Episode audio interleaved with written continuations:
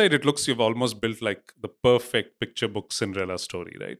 And uh, maybe for the audience, you want to uh, highlight one or two things where you you made these sort of you know short term to long term compromises or people compromise. Any examples of that, and then course corrected, and uh, you know uh, and th- how did that further amplify this learning that you never make short-term compromises versus long-term so so when we started the business right 2010 uh, you know there was some 25 lakh rupees left on the table you know uh, we had like around one and a half 1.4 crores to start with uh, you know one crore was a hmm. deposit mm. to get a membership on the exchange and there was some 30 40 lakhs mm. left nikhil was trading on it and that was really nikhil's trading profit was like a vc capital of sorts you know and uh, yeah. so yeah so there was very little money left so so in a, in a business of broking, you need two things, right? One is you need a trading platform where you can place your orders, and you need a back office platform where you know your trades are processed at the end of the day. You you know kind of build a ledger, send out contract notes, etc.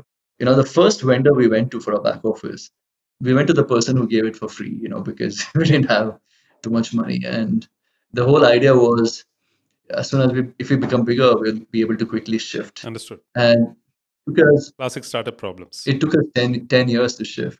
You know, so, you know, because it's that that that one thing. You know, as we became bigger, the problem just you know just kept becoming bigger. You just kept postponing that you know that that move out, and and because back office is not customer facing, right? So you, you you're always you know as a, as a startup, I think you're always you know doing whatever is customer facing first. You're always prioritizing that, and then you know like I think we started working our own in-house back office in 2017, 18. It took us like two, three years to get over it, and it slowed us significantly. You know, as in a lot of good things that we could have done for our customers, we couldn't do it because of this technical debt of sorts that got built very early on in our journey.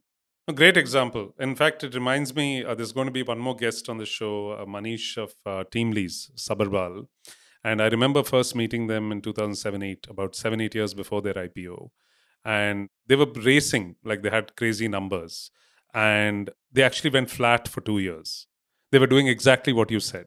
They had had so much tech sort of, you know, debt uh, that they'd created and they realized that their business much like yours you're trading stocks they're trading people right and so they have a very thin margin so they had to optimize the hell out of that margin that they were uh, otherwise uh, you know being given and ironically they deal with human assets and you deal with uh, stocks. But but basically they went through the same thing. And and I, I don't i'll probably try to bring right. that parallel out in his life as well.